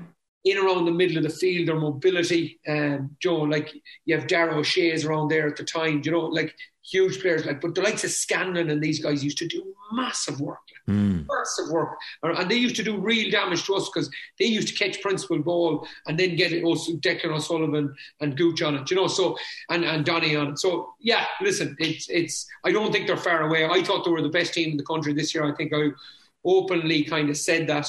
Um, I don't think they got much wrong last last Saturday evening. Yeah, but they're, ultimately they're out of the championship. Stephen McCracken wants to know should they move McKenna to half back high? So he must be thrown fella. Um, we kind of spoke about McKenna in depth here. Robin Malley has said Mayo will bring Sam home. I won't admit or I won't read out the other 20 messages we got about that. Uh, Sean McDonough. McShane has a major impact off the bench and Kerry didn't take their goal chances. I think that's very clear. Um, A. McGill 84. What an epic game. I can't wait to hear the lads' thoughts on it. On it. Meyler was key for me. How difficult will it be for Tyrone to recover from that and replicate the same intensity for the final in, in 13, 14 days' time? Go on, Penny. Uh, uh, I don't think it'll be that hard for them at all because that's that's their style of play. That they've delivered that throughout the Ulster Championship. They blew Cavan away physically. Cavan were gone after 20 minutes in that game. We praised them. I know Donegal went down to, to 40 men, obviously Michael Murphy, but Tyrone ran them off the pitch too. And that is their style of play. That's their blueprint. And I touched on it last week when we were discussing Mayo and their victory against Dublin. If you have that mentality, if you have that athleticism, and if you have that kind of bravery in your play, that's a brilliant DNA for a team to have. That gives you a chance. And that's Tyrone bring that every single time they play. It's not like they come out of the woodwork here and, they've done something completely off the wall I think yes, they were a little bit braver in, in, their tactics, but in terms of their athleticism, their intensity, that is what Tyrone bring. And the fact, lads, Andy touched on this. This is a monumental chance for both of these teams to win an All Ireland. Uh, no one in the country was saying Tyrone or Mayo are going to win this All Ireland. It's Dublin and Kerry, and those players will know they've climbed Everest. For Mayo to beat Dublin and Tyrone to take out this Kerry team, they are massive wins. But in terms of being able to get up for the, the game in two weeks' time and, and match that intensity level, this is once, maybe not once in a lifetime, but it's a huge, huge opportunity for one of these counties to get their hands on Sam Maguire. And not, not many people, if any, in the country were tipping either of these guys at the start of the season. So they're not going to have an issue with, with getting up and, and being ready to there was, one, there was one huge play which symbolises the importance of not having Dublin in the championship, right? for McKenna's first goal, right? I think Jack Barry runs through, lose the ball, Hampsey takes it off him. Hampsey pegs it away. Clifford right? lost the ball. Clifford it is not the Clifford time. Clifford loses. He loses the ball. The difference here is, lads, this is, Paddy has said it, like this is chaos now. This, this is chaos. It was chaos there the last day. It's going to be chaos in two weeks' time. And I know Yeah. each team will try to take the chaos out of it. But lads, we are both. We've got a, an opportunity here for both teams, and like I'm absolutely. Like I'm going to be very struggle to be unbiased next week. I have to say. I can't wait for next week. Okay, because you, you're looking at me here. I'm smiling since this pod started because this is chaos. This is opportunity. This is opportunity for both teams because each team is going to have the chance to go and win this game. And it's who takes the chances are going to win it. And the last day, when that turned over, Jack Barry loses it, Hampsey pegs it away on the 45. Clifford then missed solos because he's covered about 8K in 35 minutes. Yeah. And McKenna goes up and kicks, and scores a goal. Tyrone and Mayo are both going to get them chances, and it's who takes mm. the chances. And against Dublin, lads, you literally, if they were, if Dublin were playing the All Ireland final next week, you literally would not get them chances. They would just hold on to the ball and they'd kill you and they'd beat you 15-10 and they'd be happy out. Can I bring you back to 2012, Andy? I don't know if you were reading the Irish Indo today, but Vincent Hogan's written a piece to sort of set up the All Ireland final. And he's talking about your Mayo team and perhaps how timing got in the way of them ending Mayo's famine. They come up against the greatest team we've ever seen in Paddy's Dublin. And he said, speaking at their match, post match function in the Regency Hotel after the 2012 final, team captain Andy Moran drew rapturous applause for a speech running to the very core of what the modern Mayo have come to represent. The only failure, I think, in football or in life is the failure to come back again, said Moran. Like so many other teams in Mayo, we were in 89, 96, 97, 04, and 06, and we always came back. And I guarantee you this team will come back again, which of course Mayo did over the next couple of years. But Mayo have been rooted on three All Ireland titles since the 50s. Tyrone are on three All Ireland titles, the three that they won in the noughties. Jesus Christ. I bet you you're not, you, you, you must be hoping that that speech does not have to happen again. Where did Vincent Hogan pull that out? of? Um, was he at Is it true?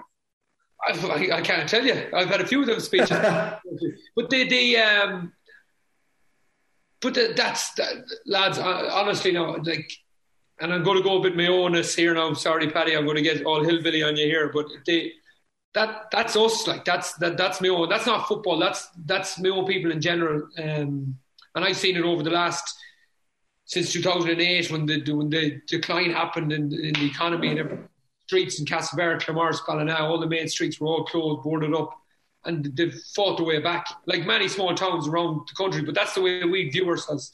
We view ourselves of a county that would, I suppose, be in the doldrums at times, and we always kind of fight our way back. And listen, we keep coming, and like I, I think I've said over the last couple of weeks, from the Galway game, particularly the Dublin game, you'd just be you'd, you'd be very proud to be have any representation with the with the football team, and that's why we're a bit daft, we're a bit uh, naive in our thinking. Uh, that's why we'd be excited now about the All Ireland final again. That's why we don't fear them uh, because we're thinking, sure, if we're not going to try to beat Dublin, who is going to try? You know, we were always the ones that put ourselves out there and, and, and gave it our all. We, we just weren't good enough. My team weren't good enough, but I feel this team definitely represents what I, I suppose what was said back then, and uh, it. Um, I think we've real, like I think we've a real chance here. I think Tyrone are definitely looking at it the same, but I just think, and I said it last week. I, I, as a player, never got that winning mentality. I never got over the line as a, as a, as a Mayo footballer, minor, twenty-one, senior. But these guys have. These guys have got over that line, and I think, uh, I think this is their time. Very well put. And you've set us up very nicely for next week's football pod. I'm really looking forward to it, Andy. And uh, I don't know how you're going to keep yourself in check next week. Like, I- That's, I- uh, I actually- I'm, I'm excited to see him. How Yeah. excited he is. I actually just get the sense of it. But I was gonna I was gonna ask Paddy like the, the the fact that the Dublin game was two weeks ago and it's now four weeks to the All Ireland final. There's the fact that the emotion from that Dublin game can be parked and left to one side, and now Mayo have two weeks clean. Like Tyrone will have a bit of emotion to set aside from that Kerry win. There has to be a wee bit of an aftermath from a massive like that's a massive massive win for Tyrone against Kerry. Emotionally, it has to be big. Like it has to have a bit of an impact for a couple of days. Like surely Mayo now have a clean two weeks here. Well, that, and I, I love James Horan had their media, all Ireland media night straight away after the Dublin game. We used to do that ourselves. We, we literally have it the day after the semi final, and it allows you to, to, just get focused on what we need to perform. Mayo, Andy's at the end there. Get excited. It'll be absolutely mental build up down there. But you have to remember, Mayo in the All Ireland final last year. You know what I mean? These players had experienced this. It was obviously a bit different. It was Christmas time. There was no fans and things like that. But that experience for those players, those younger players, is massive. Going that, that they're not arriving into the All Ireland final, as Andy said, they're not daunted by it. And, and whatever about it, they've beaten Dublin.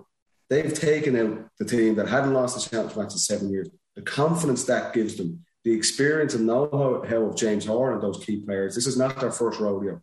They lost last year's final. They'll be focused. And as much as we said, Tyrone will have a game plan for Kerry, Mayo will have a plan for the All Ireland final. But, but on, on, on, the flip side as well, I expect Tyrone to be, they were in the All Ireland final in 2018. A lot of those guys playing mm. against us. They 11. felt it. 11, is it? 11 of them started, I think, yeah. Yes. So, so again, a lot of those were experienced. Brian Dimmock for Globe have played in All Ireland finals, that they've won under 21 All Irelands with, with some of those guys as well. So, look, both teams are absolutely there on merit. They both put in massive, massive performances to get over the line against the two red hot favourites in their semi finals. But preparing for an All Ireland final now is focus. The job is not done. And as big as those wins are for, for Mayo and Tyrone, mm. you need to go out and perform. You need to prepare as much as you can, and you need to cut out the bullshit that can go with an All Ireland final, all the media stuff fans are back. There's, ticket requests. There's ticket about the banquet. You're thinking about all the going on holidays after the All Ireland, all this type of stuff. You need to park that. That all needs to be gone, and that, that's the role of the coaches and the, the experienced players. And I feel both teams will be. I'd expect two massive performances again for them because I, I, I don't think it's going to have too much of an, an issue there was always a, a machine-like element to Dublin. I'm not necessar- necessarily sure that was as true. I think it was maybe masked a little bit did you did the emotion ever get to you in the build up to All Ireland finals? Um, not no. We're, we're like I say, we were pretty How good. About the five? Was there was there any any weight on the five in a row? Um, not not really. Like, like we were, and we kind of we stick to the process was our thing, and Jim was brilliant at that. That was part of Jim Gavin's genius more so than his on-field coach or anything like that. It was the environment that was created there it, it is essentially, and I touched on it last or the last couple of weeks. It's tunnel vision. What do is this going to help me perform on Sunday week in the All Ireland final? And if the answer is no, or if it's even a question mark about it, then we just avoided it. Didn't read the media, didn't get involved in it. People are looking for tickets for the All Ireland final. You get 26 and they'd be gone the week of the semi final literally we get our tickets, we do the media night on the Monday night, you get your tickets that week and you give them out and they're gone. And that's the requests are, finished there instead of social media, all those type of things. We felt that worked for us. Some and some players you want to enjoy, you want to kind of embrace it because this is mm. the biggest game of these guys' lives, and, and, there's tradition there, and you want to try and enjoy it as well. But we were quite ruthless and quite clinical in how we're preparing for those games, um, and it, that worked for us. You know, and, and I feel that from looking at the outside that James Horan gives off that impression as well, and that's everything I've seen since the semi final. Looks like that's the road they're going to go down. And looks like Tyrone are no mugs either. They've players who experienced this two or three years ago. Uh, they've won underage All Irelands as well. They'll be ready to go. But, but it's easy to get distracted if you're not experienced uh, or if you're younger players or the, the, coaches, it's not coming from the top down. But I think both of these two teams will be very, very diligent in their their preparation and they'll be ready to go. And I think that's where Horan's uh, experience comes in. Um, I think it's huge. Now, I do. I would still prefer the two weeks uh, going into the final, um, not just as a player point of view, but you have no time to think about it. You're literally yeah. okay. You're, you're, straight in now. You're, you're like, as Paddy says, your tickets are gone already. They're, they, they'll have Feargal Logan and they'll have one player who they absolutely trust out doing the media race, and that'll be it uh, that'll be it done, you know, and uh, it'll be done, and they, will just kind of move on with it. So, I um, I have one last question for Paddy, but Andy, I want to ask you a quick question. Like, I, I never thought I'd start the podcast with it this week, so there was no worries in that regard. But I did think I'd get to it a little earlier. Meath are minor champions for the first time since 1992. I was waiting for this. Tom, Sorry. Tom O'Connor, Tom O'Connor was in touch, and he wanted a full hour. I couldn't provide him that. Um, he wanted, you know, a new power rankings to be done by Owen Sheehan to get Meath right back up there. But Andy, can I ask you what you made of them this week after you've watched them two weeks in a row? I, I, I thought it was just like I, I think it's clear. Clear. Myself and Paddy love the game, the Gaelic football. Um, I probably go over overemphasize that at times, but like over the last, I, I suppose, month, we've been absolutely spoiled with two of the the best semi-finals, uh, best product semi-finals we've had. Maybe not quality-wise, but in terms, yeah, they were pretty good. Uh, in terms of impact, intensity, people talking about our game, and then you know minor game of the, of the same, the same, um, the same like same punch. It was up and down. I was unbelievable. It was like them guys are 16, 17 years of age and they're kicking points with outside the right foot. The young lad, what's the young fella's name I have him there? Are you talking Sean Leonard or are you talking Conor Ennis? Who Sean Leonard. Sean Leonard. Or forward from me. Yeah. No, number 10. Number 10, the curly hair. He oh, gives oh, the winner, yeah. Gives away the free for them to equalise. Yeah. He has to be heartbroken. Next ball, like you can only do it if you're 16 or 17. He throws a little shimmy on the right leg and buries it over the bar. Your man, Huey, Huey yeah misses one like what Geaney did, but he went for the shot himself. Next ball, outside the left, like a little golf shot. It was unbelievable. One score, and it was just brilliant. uh, Gavin Delvin's young fella from Thing is run off. Yes. Goal. Joe, there was just brilliant playing, and then it's just, um, yeah, it's it, like the, the, the quality of the games. When we get a game and a product which is fair, which is the same quality against the same quality, wow, do we have a game? do we have a game? And we do. And if the GAA, I'm not going back on it, but we can go back on it maybe when the championship is over. Yeah. they can't see now what we need to do. It, it, it's crazy. Like, because like, you're just having two epic semi-finals. You've had a really strong minor championship. Your under 20s with Offaly coming, co- coming and Roscommon coming in the 20s. Brilliant games. Joe, what else do we need to do? do? You know? The characters coming out of those teams as well is something that's really refreshing to see as well. Like there's there's real uh, there's a fearlessness and they're not afraid to have a bit of crack as well. It seems so it's great to see them. Perm half forward like no, you don't, not a perm, but those something else, isn't it? Jeez, Emmanuel and Leonard had a perm in their hair. You know? Class. And and after you made the the Jap Finlay comparison with Emmanuel, I can't get it out of my head. Just the manner in which he runs with the ball and he drops onto the left foot. Class to see, and hopefully we see a lot more from some of these Meath footballers. I think looking back in the '92 team, Trevor Giles obviously was the star. Paul Shankey from Kilmainhamwood would have played a lot for the Meath senior teams and won All Ireland's. Brendan Murphy as well, and there was a couple of others too. Paul Nestor was involved. So you never know how many. You never know how many are going to come true. There was a yeah, chance. That's Another hour, this isn't If, if if if it was another planet and and and I'm nearly finished, and Kerry had hammered Tyrone at the weekend, there was a chance that we would have started this podcast with Cristiano Ronaldo. Because I'll tell you one thing, Andy, by hook or by crook, myself and yourself will be in Croke Park on September 11th. But there's one place that Paddy Andrews is going to be at three o'clock that day, it's not Croke Park. Paddy, my wife might say no. My wife might say no. Go on, Paddy. What, what are you going to What are you going to tell your your loyal well, listeners? Where are you going to be on, on September the 11th? Well, look, this is the GAA change the schedule. I thought September 11th weekend free there. I am. Um, I'm in Old Trafford for Man United, Newcastle. Blessed, like Got tickets there about two or three weeks ago when the fixtures came out. Just had to be a mundane. The All Ireland final was obviously meant to be was it meant to be this weekend? Uh, yeah, this weekend. Yeah. And it was moved. So I thought, look, look, typical GAA, the schedule always changes last minute. But I'll be I'll be I'll be there for for Ronnie's debut, enjoying it. So wait, I'll just follow you lads on Twitter for, for scores from the All Ireland. Although I think kick All five. All Ireland's still five, so you have to find a pub in Manchester. Yeah, I'll, I'll, that's, I'll, that's, that shouldn't be an issue. Kevin Kilbane will find you one. Kevin Kevin lived in Manchester for years. He'll find you a pub to watch the game. Excellent. Um, With a load of Mayo fans, yeah, lovely. I mean, Man, United, Man United Ronaldo jersey. Yeah. I like. I don't know, Andy. Like uh, the golden ticket there. Like Paddy has a choice here. I don't know whether he'd make more money selling a ticket for Ronaldo's debut for a T United fan or selling it to a Mayo fan or a Tyrone fan who can't get to this All Ireland final because there's only forty thousand there. So, look at you're you're very lucky either way.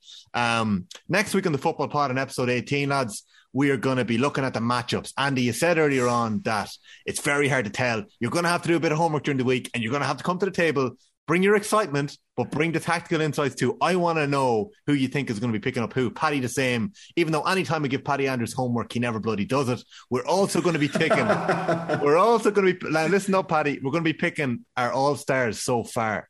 So we are going to have ah. our, our all star team so far you can make changes after the All Ireland final naturally enough because it's going to have such a big impact. But I want to hear who you're. There has to be an element in that team where the All Ireland final decides it. Of course it does. Yeah. So... But you pick your team so far though. Set it up for me. Okay. Right. Um, okay. Yeah. I'll get. I'll get on that. All right. Squeeze okay. It into my Squeeze it into my busy schedule. I, I remind you about the homework during the week. There, there were a load of questions in. Some of them were like Connolly, thirteen eighty nine. Can you buy Tyrone flags anywhere in Galway, please? Um, That's the wrong man here. There's a business plan first, Patrick.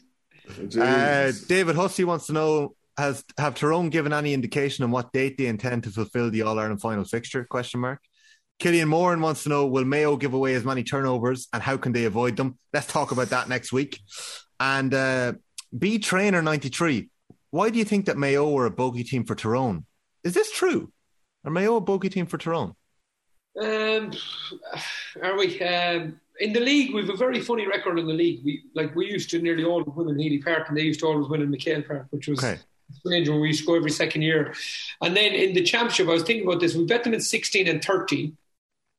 They bet yeah. us in eight, and we bet them in not four. Okay, so, it's well set. There's no there's no psychological hang-ups. There's no real history. No, and, and the, the big thing about it is um, I didn't realise that so many of the Tyrone team played in, in 18. So both mm. teams have, have an advantage, like no one is mm. disadvantaged by not playing. Do you know that sort of way? So, yeah. like, obviously got last year, um, Tyrone got 18. So yeah. it's literally all for taking. Andy, I'm telling you, if you hang around with us in the football pod next year, Gaelic football in 2022 is going to be the biggest sport in the world because, like, you're going to have Dublin coming back with a vengeance, Kerry coming back with a point to prove, and one of Mayo or Tyrone defending their All Ireland title. Next week on the Football Pod, tune in, download the OTB Sports app, or subscribe wherever you listen, and get us next Tuesday or Wednesday. This week, share the podcast if you're enjoying it, and let your friends know. Thanks very much for listening. Paddy and Andy, thanks a million for your time this evening. Right, lads.